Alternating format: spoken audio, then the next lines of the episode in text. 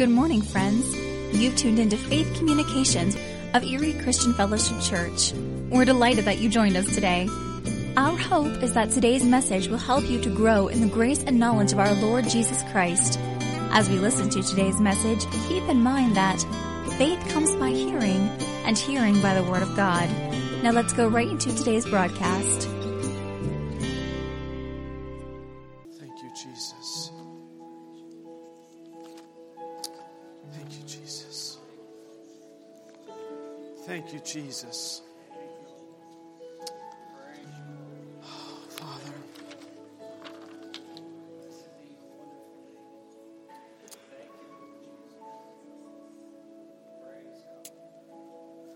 Father, help me explain this as you showed me this morning. As I was praying this morning and preparing for today's service, the Lord laid on my heart scriptures, and He started putting them together in a way that I had not seen before. Maybe you guys have seen it before, but I want to share it with you because I didn't know that this was the last song that we were going to sing. And it goes like this. He reminded me that the battle that we face is not against flesh and blood, but it's against principalities and powers of darkness. And then he said, we need to fight the good fight of faith.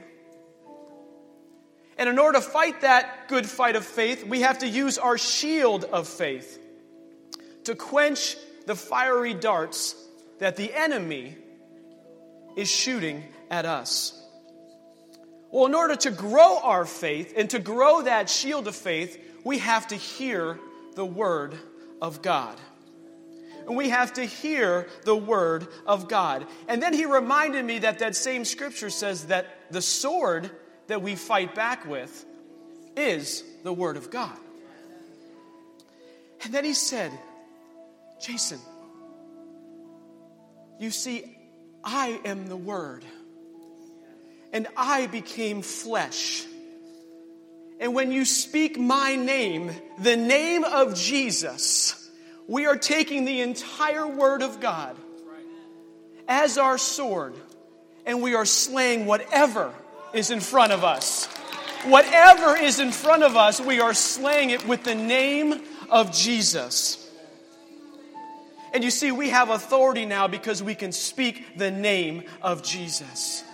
And so this morning I'm asking you, what is standing in front of you? What is it that's standing in front of you?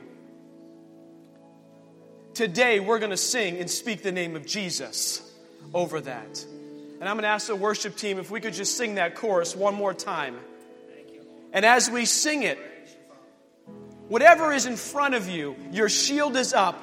And you're sending that sword, which is the name of Jesus, the Word of God. And every plan and purposes that the enemy had is no longer going to have root and no longer have any fruit in your life. Because it's the name of Jesus that's going to break the chains. It's the entire Word of God, the name of Jesus. So let's speak that today, this morning, over everything. Yes, Lord, your great name. The name of Jesus. Above every other name. Above every other name. The name of Jesus. And as we speak that name of Jesus, faith begins to rise up. Faith begins to grow in every circumstance that we face. Jesus. Jesus. Jesus. Without faith, it's impossible to please Him. Faith comes by hearing the Word of God. If you have faith of a mustard seed, you will say to the mountain, you will say to it, move from here to there, and it will move, for nothing is impossible.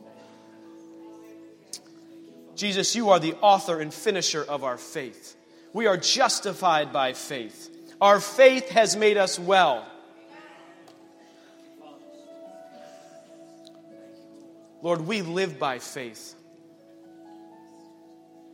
We live by faith. We just thank you that you are growing our faith this morning. We thank you for your precious name.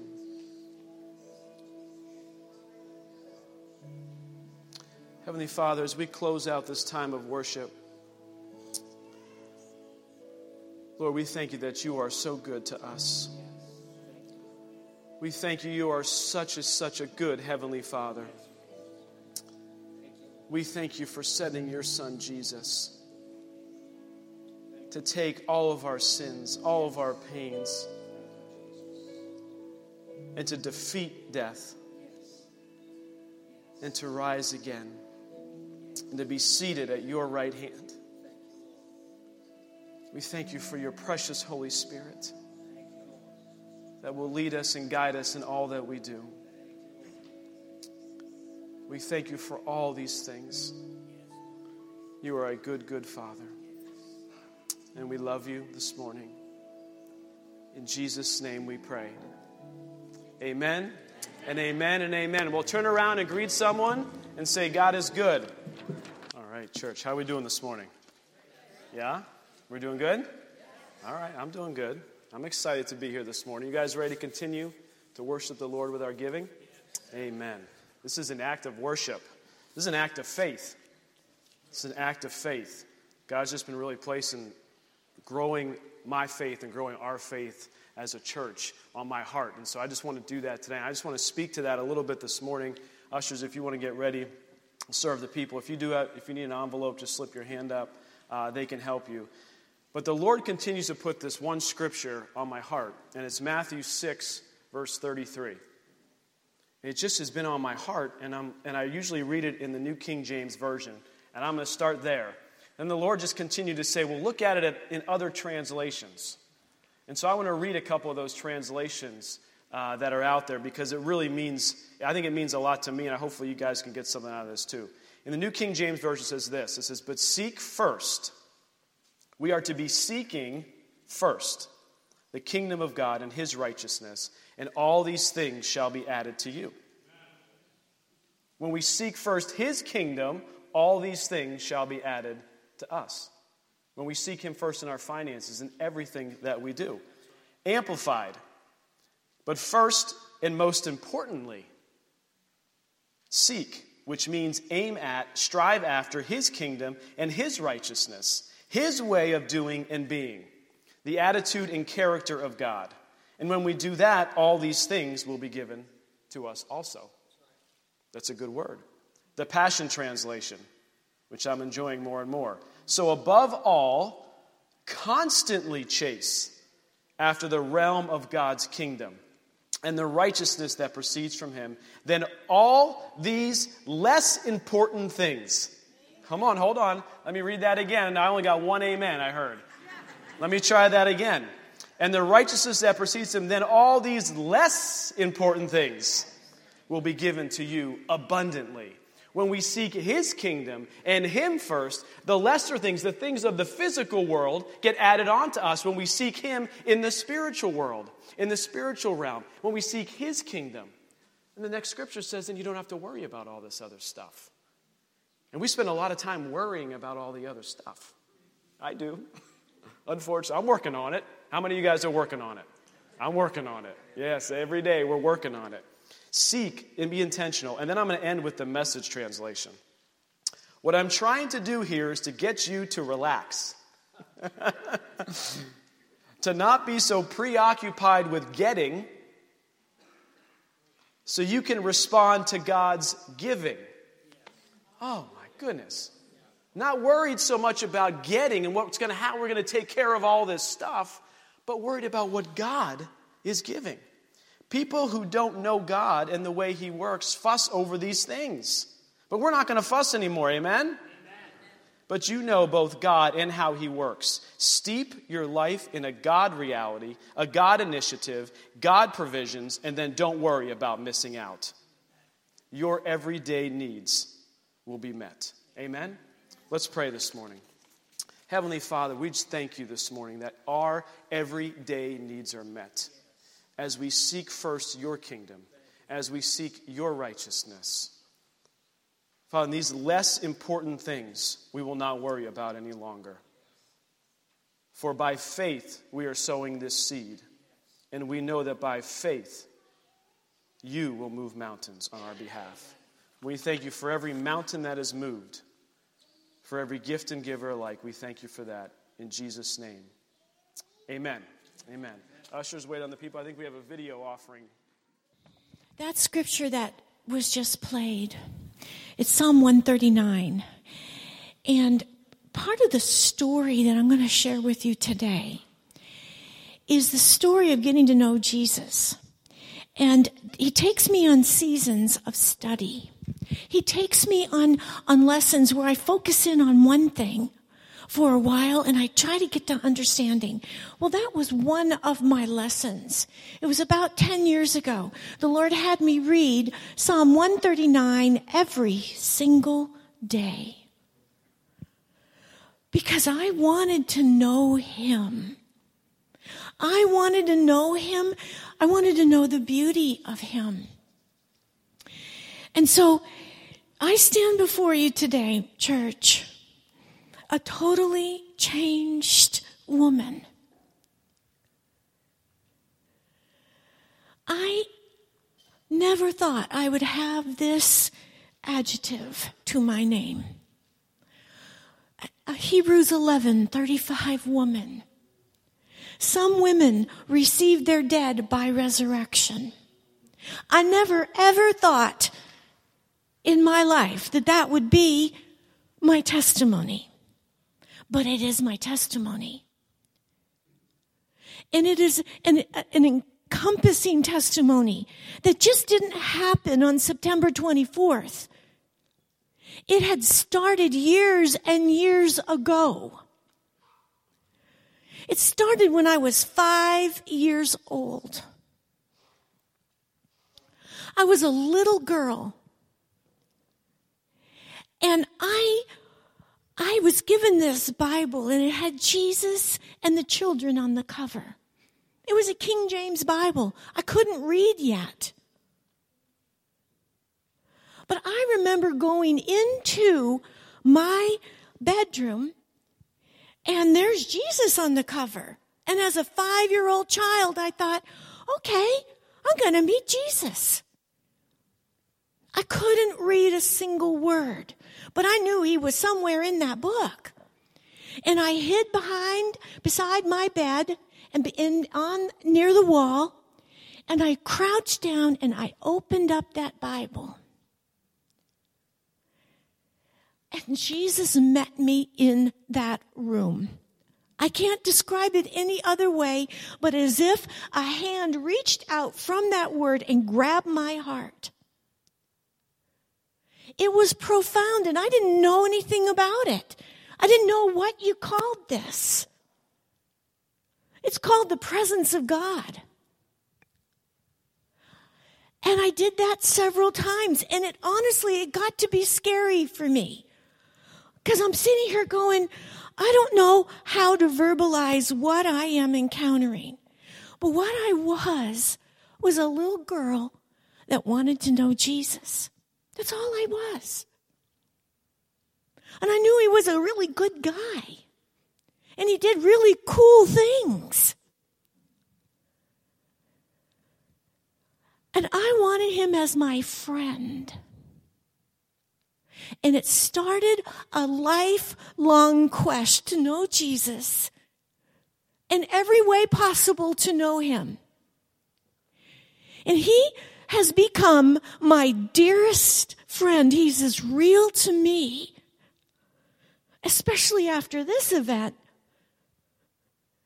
as you are.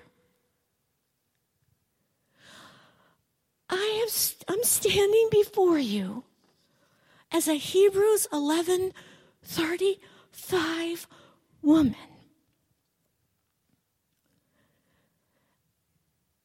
And I also stand before you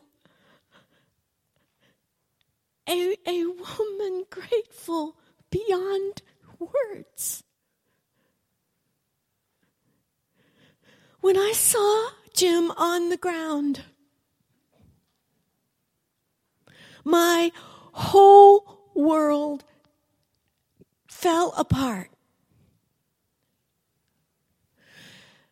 He's a healthy guy, takes incredible care of himself, exercises, jogs.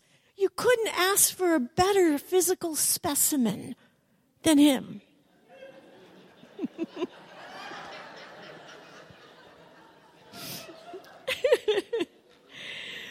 This was not even in the thought process. You know how some things come out of left field? This came out of a completely different ballpark. And when I saw him on that road, everyone thought, oh, you must be some big, powerful woman of faith. People asked me, did you doubt? Oh, yeah, I doubted. But this is what I did. And it wasn't a pretty sight. I wasn't this great woman of faith that knelt down and prayed for him. They wouldn't let me near him. I was in shock, so much so that the, a doctor said, you have traumatic stress. And you need to deal with it. It, every sense in my body was assaulted. And the only thing I could get out as the police, little young policeman was holding me back. And I thanked him later for not arresting me for resisting an officer. I had a love-hate relationship with that policeman. At one moment, I was hugging him, hanging on to him, because he was all I had at that moment. I mean, the, the person I could talk to. And then I'm running away from him, trying to talk, get to my husband. And when they, the only thing I could do is I said, you're going to live and not die in Jesus' name. And at that moment, I curled right up into a little ball into my friend's arms, Jesus. And actually, I call it snail faith. I curled right up into that shell, which is the Lord Jesus, and I shut the door. I didn't curl up into myself, and I didn't curl up into pain, and I didn't curl up into worry, and I didn't curl up into doubt. I curled up into my friend that I have walked with all these years. And I, I don't even remember walking back up into that, into the house up the hill, because I had curled up. I literally was like this. And when we know Jesus, everything changes. When Jesus came, he said something. And this is one of the scriptures that have always fascinated me. It's always convicted me, too. It is John ten twenty-seven. My sheep hear my voice, and I know them, and they follow me. It is a really good thing, saints, to take a good inventory of yourself. I've took a good inventory of myself a few years ago. This was in the late nineteen nineties. And I said, do I hear his voice? And I began to look at all the prayers that weren't going answered. And I thought, something's off here, and I have a pretty good suspicion it's not you, God, it's me. If my prayer results were this big when they should be this big, I thought something's wrong. And I'm going to fix it. And this is Jesus. He says, my sheep hear my voice. So saints, I went on a quest to hear his voice. And I didn't try to hear his voice for anybody else. I didn't try to hear his voice to give a prophetic word to somebody else. Because if I couldn't even get it straight for me, what business did I have trying to tell somebody else? So I went on this quest to know his voice. Because he doesn't speak loudly like this, Pamela. He doesn't. But he speaks to our knower. That we know that we know. And and so I would get up every morning and I'd say, okay, what adventure are we going on today? I want to hear your voice. And I would write down what I thought he was telling me. And we had a good laugh at most of the time. It wasn't him telling me that. It was my own head, my own thoughts. But it was a learning process to hear what is the voice of God and what is my own voice. And I went on that search for years. Little did I know how incredibly important that would be. When I was, part of the story was, we went up to take care of Jim's parents, and his mother is dealing with Alzheimer's. And so she doesn't realize what she's doing. And as a former chef, she just wants to help and get in the kitchen. She's dangerous in the kitchen. And when you're there, you have to hide everything. I'll cut up the onions to put in the soup. She throws them away. She put, I, I told you before, she, she put a whole box of donuts in my steamed carrots. They were really sweet. After I rinsed the donuts off, salvaged the carrots, they were really, really sweet. But you have to watch her incessantly. She's dangerous around a stove, and she's dangerous to a meal. She'll put a whole box of salt in what you've just made, or throw away what you've just made. So on that Monday night, I just made an, a really beautiful meal. And, I, and I, I was, we were just waiting for the green beans to finish up. And I knew something was terribly wrong. And I had listened to his voice long enough that I thought, that I have to go. It is not a smart thing to do to leave food on a stove with a woman with Alzheimer's. I hid what I could. I turned, I pulled all the knobs off the stove, hid them, covered them up really so that she couldn't get to them, and prayed she just didn't touch anything to get burnt. And I looked at this meal and I said, if she ruins it, she ruins it. I've got to go. That was the voice of God calling me. And I've walked with him long enough. Saints, one of the things that you have got to do is hear his voice. Just as Jesus says, you'll know my disciples by their love, he says, my sheep hear my voice. And this is what I started a few years back on. I want to be a sheep. I want to hear his voice. I'm not doing too good in this department. I want to hear his voice, not my own voice. And saints, it takes time to hear this. But then when I walked out that door, and my father-in-law, bless his heart, he couldn't understand. What? Why are you leaving? Why are you leaving the dinner? Because she's dangerous. And I said, Dad, I got to go.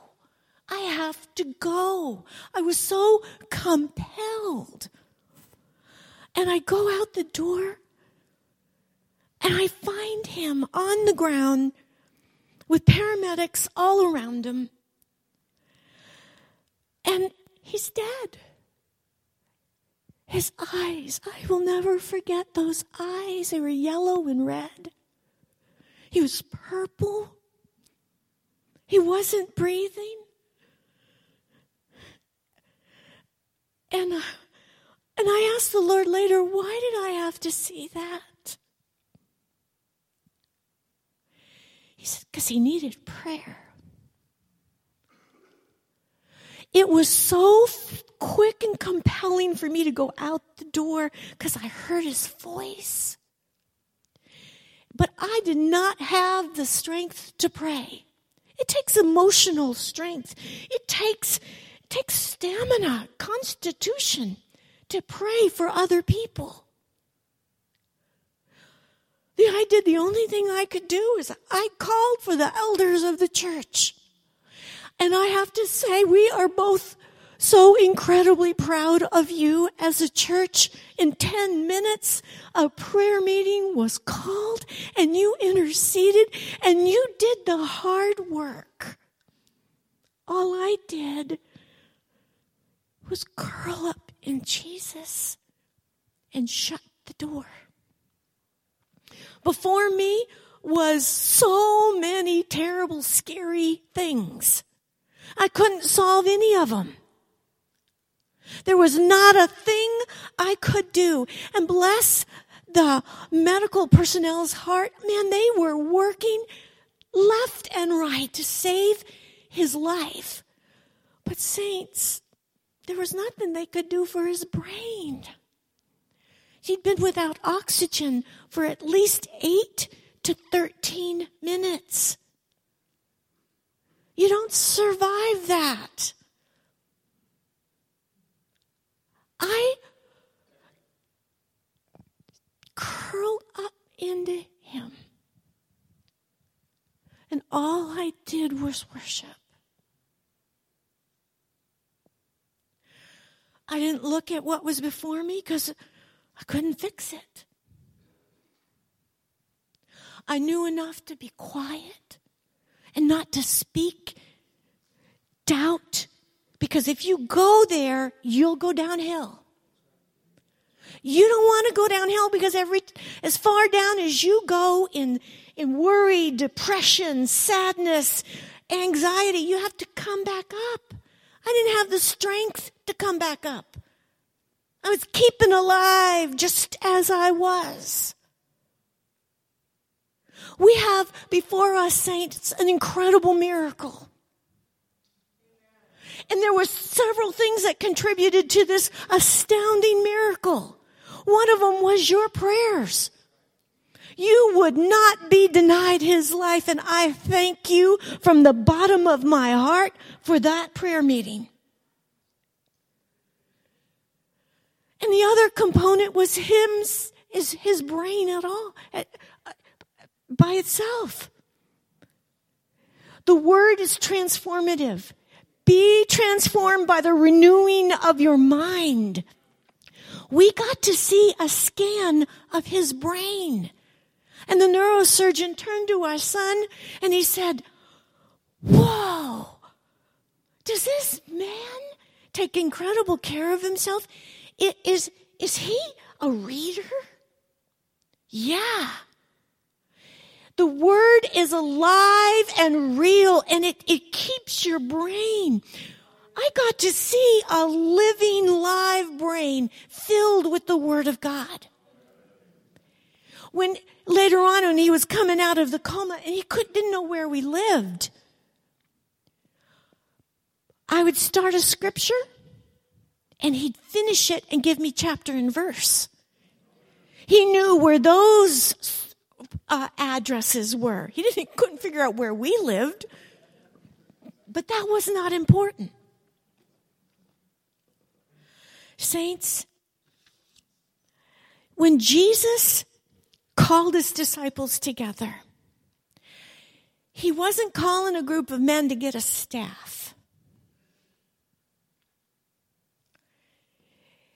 In Mark uh, three, verse fourteen, it says, "And they were called that they might be with him."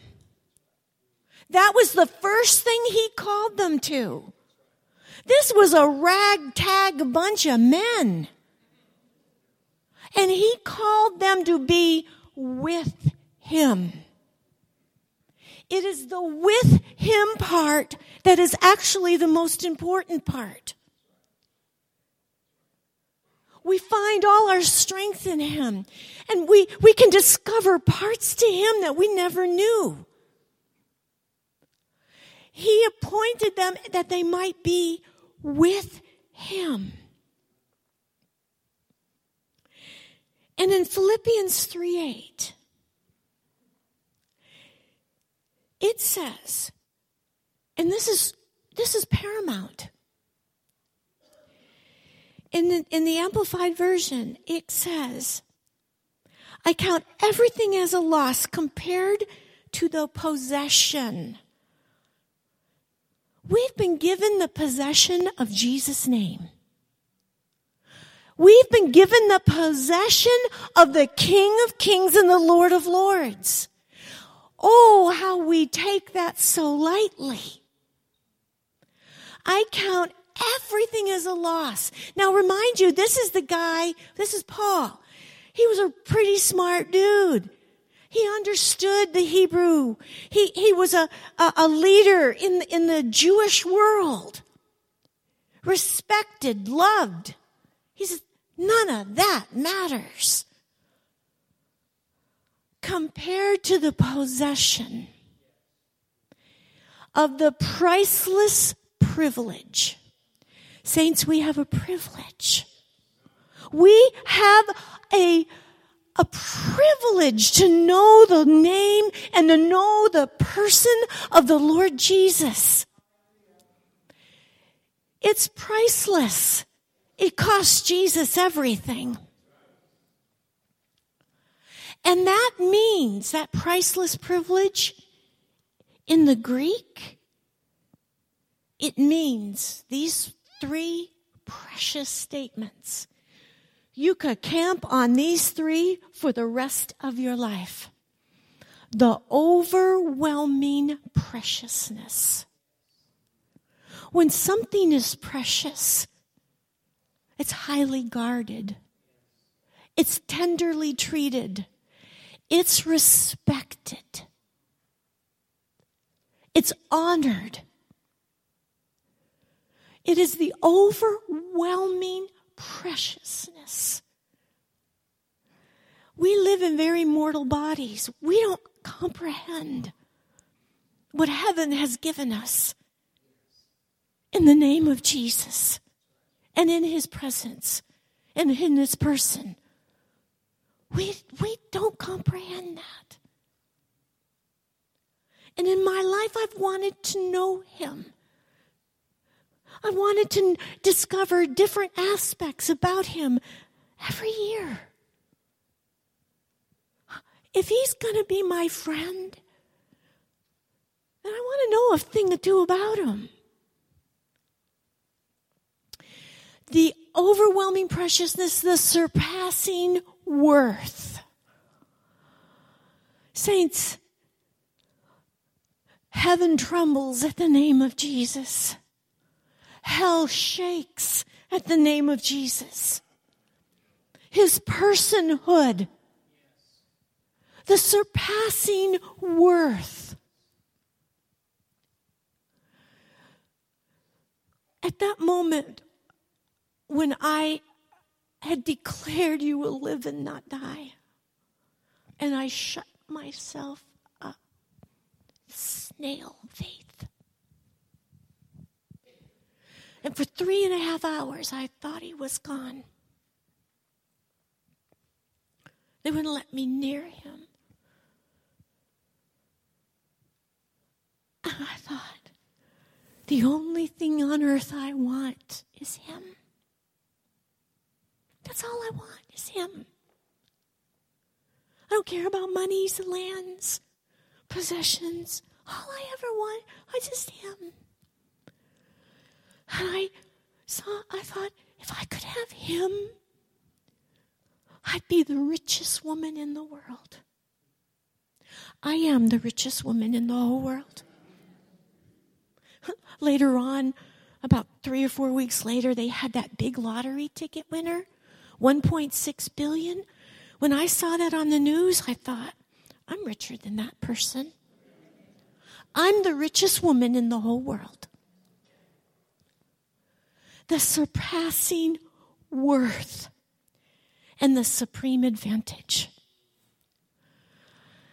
This came so crystal clear when in the second hospital that Jim was sent to, the rehab hospital, they said, The prior patient who had come in and had been without oxygen for a period of time, he couldn't even sit, let alone talk or walk.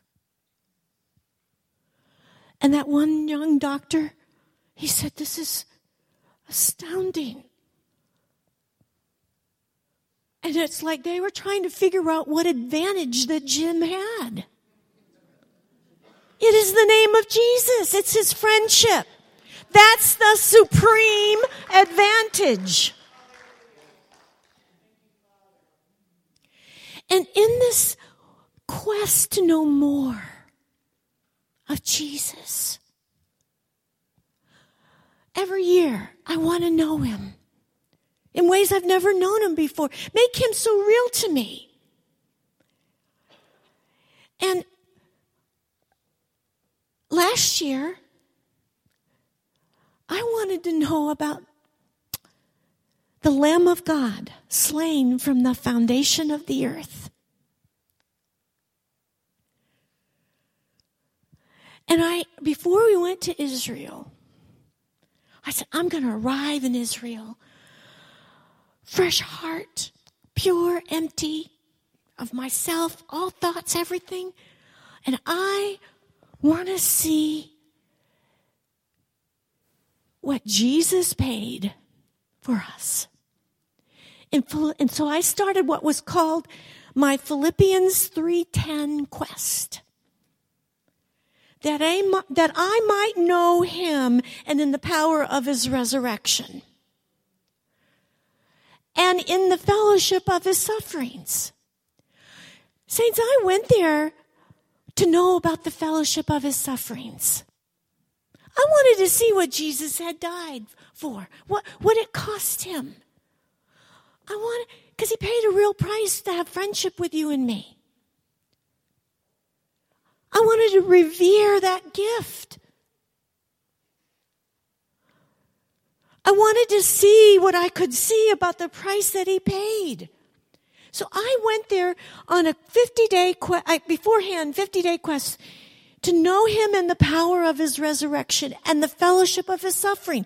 I was concentrating on the suffering. Little did I know that I would know him in the power of his resurrection. And when when it's all of this dawned on me, I thought, what did I ask for? Sorry, Jim. But then on the other hand, it's like, thank God I asked. I wanted, and there's some scriptures in the Bible, saints, we're all real mature. There's some scriptures in the Bible that are pretty scary. One of them, it gives me the chills every time I read it, is when Jesus says, he's standing on the top of Mount of Olives in his, in his return, and he says, I'm going to separate the sheep from the goats. And the one thing that separates sheep from goats is one thing. How much they knew Jesus. The goats said, well, didn't we do all of these things? He said, I don't know you. And this, saints, this is an honest question that we all need to ask ourselves. And this is what I asked myself before I went over to Israel. I said, I want to stand on the top of Mount of Olives, and I want to ask, am I a sheep or am I a goat? I have great assurance of salvation. Believe me. Don't get me wrong on that. But what price did he pay for a relationship with me?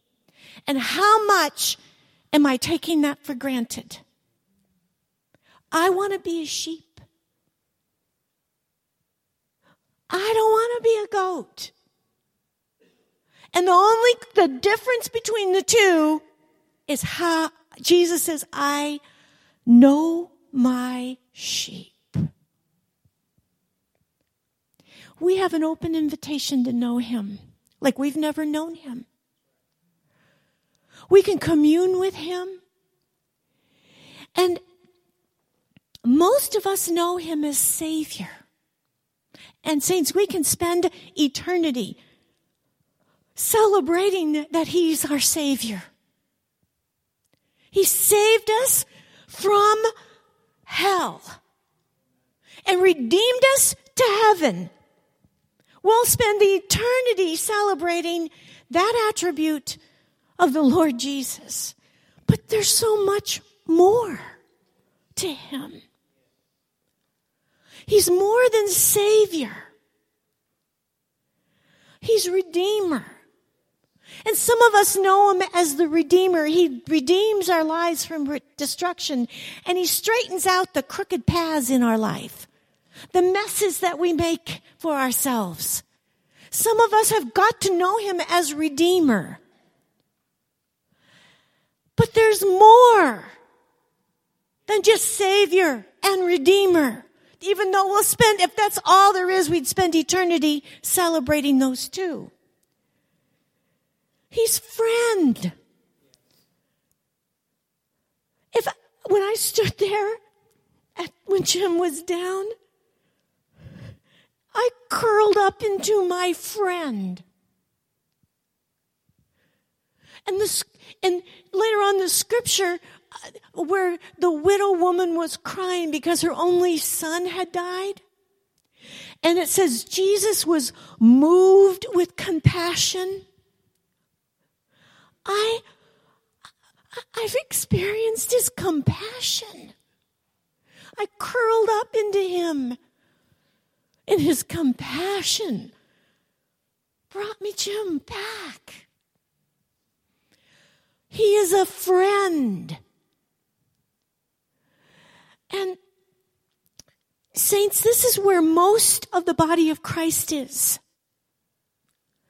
Most of the evangelistic work in the world is to get people to meet Jesus as their Savior. That's great, but there's more. I have tried and evangelized left and right, and sometimes found myself begging people to know Jesus. I'm not, I'm never doing that again, ever. I am not going to beg them to know the King of Kings and the Lord of Lords. Saints, we have a testimony here. All of us do. We have seen something that's so miraculous. All the years that I have been out soul winning, because I'm an evangelist, I talk to all over the place. No one has ever come up to me in Walmart and asked me about my walk with God until now. This thing has was so, it hit our city that strangers come up to us everywhere we go. Tell us what happened. And I think the saddest thing I heard was this one person said to me, you know, God would do that for you because you're a pastor. Oh, no. Oh, no. He is the resurrection and the life and the dearest friend we'll ever have. He'll do that for anyone. We have this incredible invitation to know him, but not just know him for salvation. Not just know him on Sunday mornings, and we're the blessed ones that come. The average church attendance is now once a month. And but we can know him so much more. And Jesus, the, one of the most astounding things about Jesus is he's a gentleman. We can have as little of him or as much of him as we want. He will never force himself on us. We all have seasons, including yours truly, where we spent more time with God than other times, where our, our relationship was richer and deeper than at other times. And I never felt condemnation the times when it wasn't as rich and deep. And I was busy doing the work of God, doing it for him, not with him. I have never felt any condemnation for that.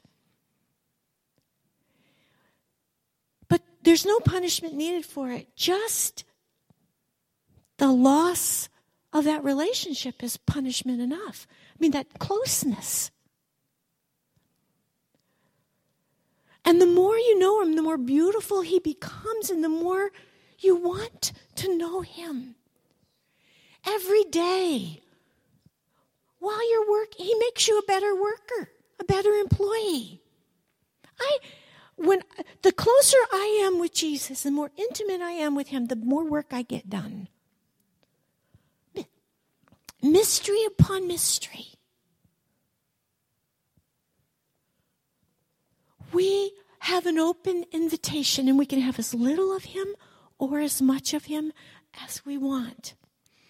Some of us have gotten to know Jesus as our teacher, our healer, our shepherd.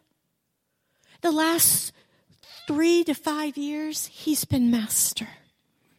Every morning I wake up, I go, your servant awaits, Master. I want to do what you tell me to do.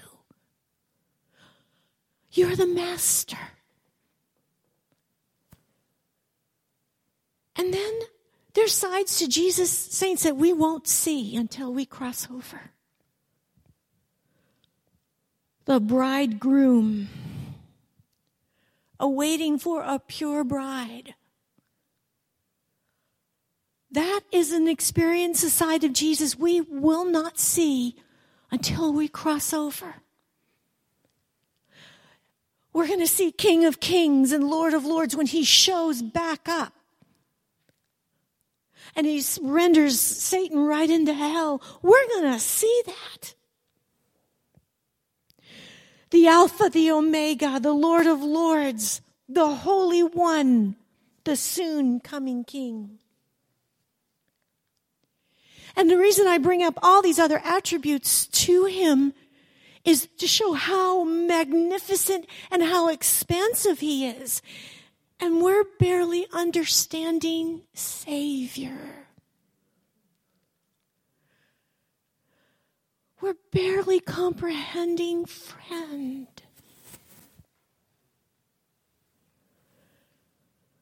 We're barely understanding he's the master.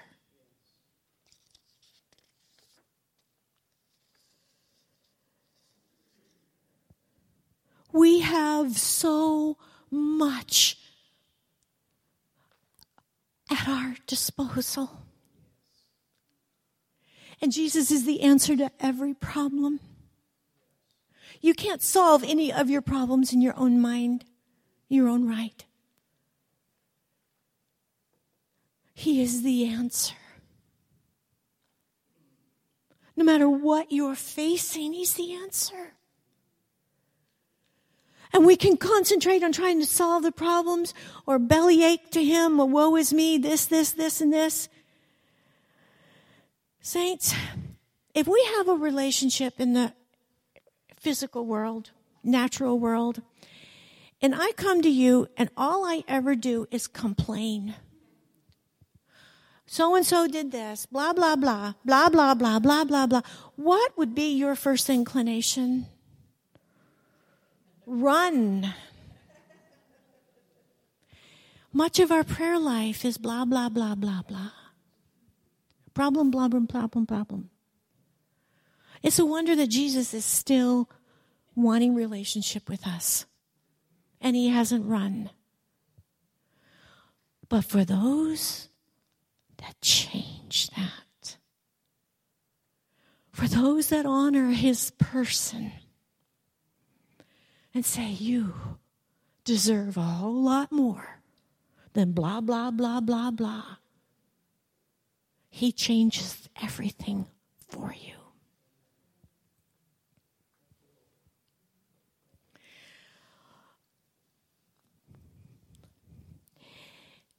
There's a principle of life. You dig a well before you're thirsty. When crisis hits, that's not the time you get to know Jesus. You know him beforehand.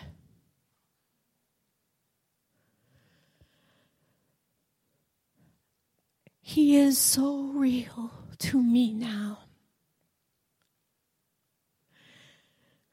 And I am a Hebrews eleven thirty-five woman.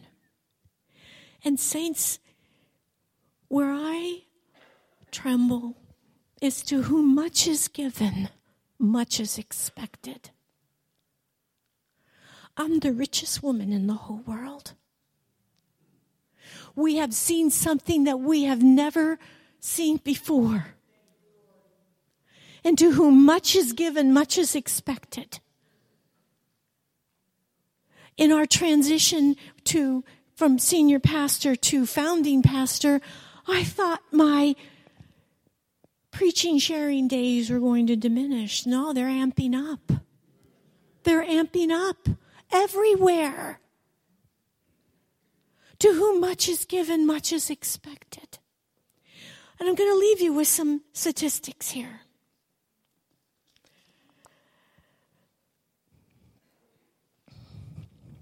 We have before us the greatest opportunity.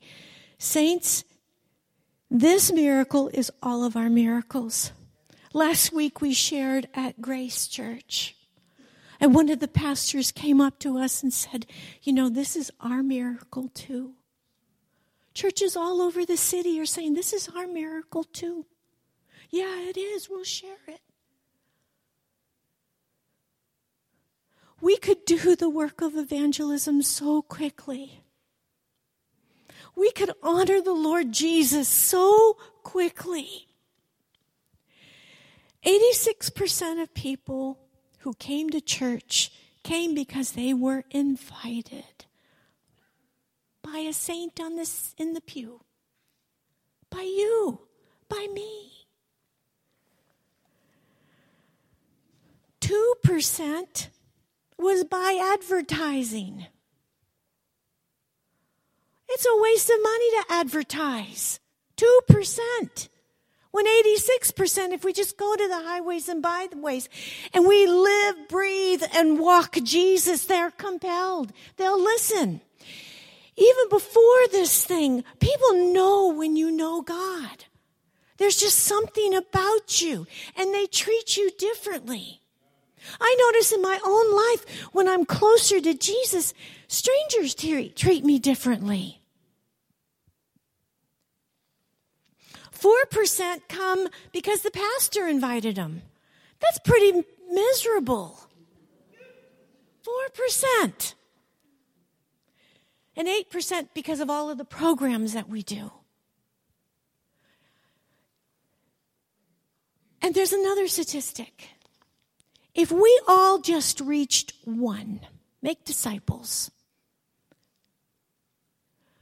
we would double to from one hundred million Christians in America to two hundred million next year. That's two-thirds the American population. And it's been estimated that we have three thousand times the revenues needed and nine thousand times the manpower needed to reach the world. What is the missing component? And what is what people are looking for? They're looking for something real, and that real is the Lord Jesus Christ and a vital relationship with him. When we know him, everything changes.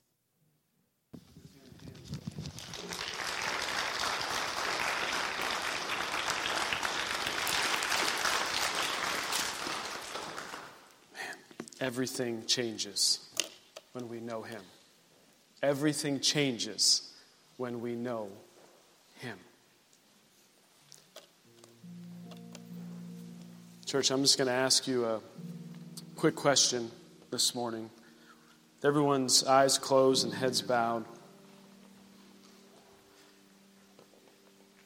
As there might be someone here this morning who doesn't yet know this Jesus, who has heard a story this morning that has touched their hearts.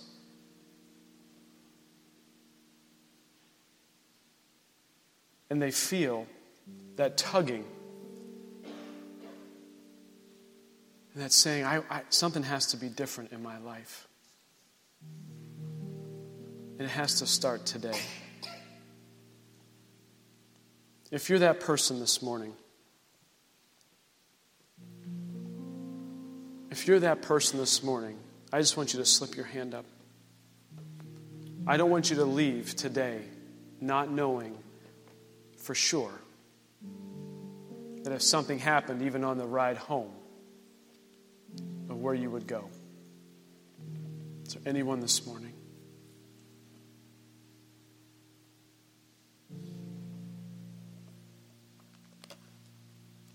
Okay. Church, look up here. One person we can reach this week. You got an eighty-six percent probability that they're going to show up. And I heard that I just canceled our entire advertising campaign. So I'm not advertising anymore. So we're relying on you guys. eighty-six percent says they'll come. I gave you homework last week. I gave you homework last week. And I asked you to, every morning or evening or afternoon, whenever, to read Ephesians one, seventeen through twenty-three. I'm going to read it for you this morning in case you didn't do it today. But I'm going to ask you to do it for another week. Just read this over and over as we're talking about the authority we have in Jesus and to see what Jesus can do and the miracles he can perform. He wants to provide you wisdom, knowledge, guidance, comfort, everything that you need. Ephesians one, starting in verse seventeen. That the Lord, that the good, the God of our Lord Jesus Christ, the Father of glory, may give you the spirit of wisdom and revelation in the knowledge of him. The eyes of your understanding be enlightened, that you may know what is the hope of his calling. What are the riches? Pam, you have some riches? Of the glory of his inheritance in the saints. And what is the exceeding greatness of his power toward us who believe, according to the working of his mighty power. His mighty power, which he worked in Christ when he raised him from the dead and seated him at his right hand in the heavenly places, far above all principality and power and might and dominion, and every name that is named, not only in this age, but also that in which is to come. And he put all things under his feet and gave him to be the head over all things to the church, which is his body, the fullness of him, who fills all in all. Heavenly Father, as we close, we just thank you for your goodness, for your faithfulness, that you are a resurrected King, and that you perform great, mighty, wonderful miracles. Thank you, Father, that we can know you deeply, that we can just curl up and be known by you, and we can know you better. And Father, throughout this week, as you give us opportunities, which I know you will, to invite someone and to speak to someone and to pray for someone, that we will not hesitate. We will not hesitate, but we will go immediately when you say go. And Father, I pray that we will hear your voice this week, that we will grow in learning to hear from you, that we will hear your voice clearly. And we thank you for that. And it's in your precious name we pray. Amen and amen. Well, church, happy Thanksgiving coming up. No Wednesday night service. We'll see you next Sunday. If you have a prayer request in your life and you want someone to pray for you, please come up here. We'll have a couple small group leaders ready to pray for you. And the Lord told me someone has back pain today, lower back pain. If that's you, you probably should come up here because we're going to pray for you and you're going to be healed this morning. Amen? So if that's you, come on up. Everybody else, you guys can go. Amen. Thank you for being a part of today's Faith Communications broadcast of Erie Christian Fellowship Church. If you do not currently have a church home, you are invited to join us on Sunday mornings at ten o'clock. Erie Christian Fellowship is located at fifty-nine hundred Saratania Road, directly across from the Walnut Creek Middle School. You'll find us on the web at w w w dot e c f church dot org, where you may sign up to receive our monthly Faith Communications newsletter. Again, thanks for joining us today, and always remember Second Corinthians five seven that declares, "For we walk by faith, not by sight."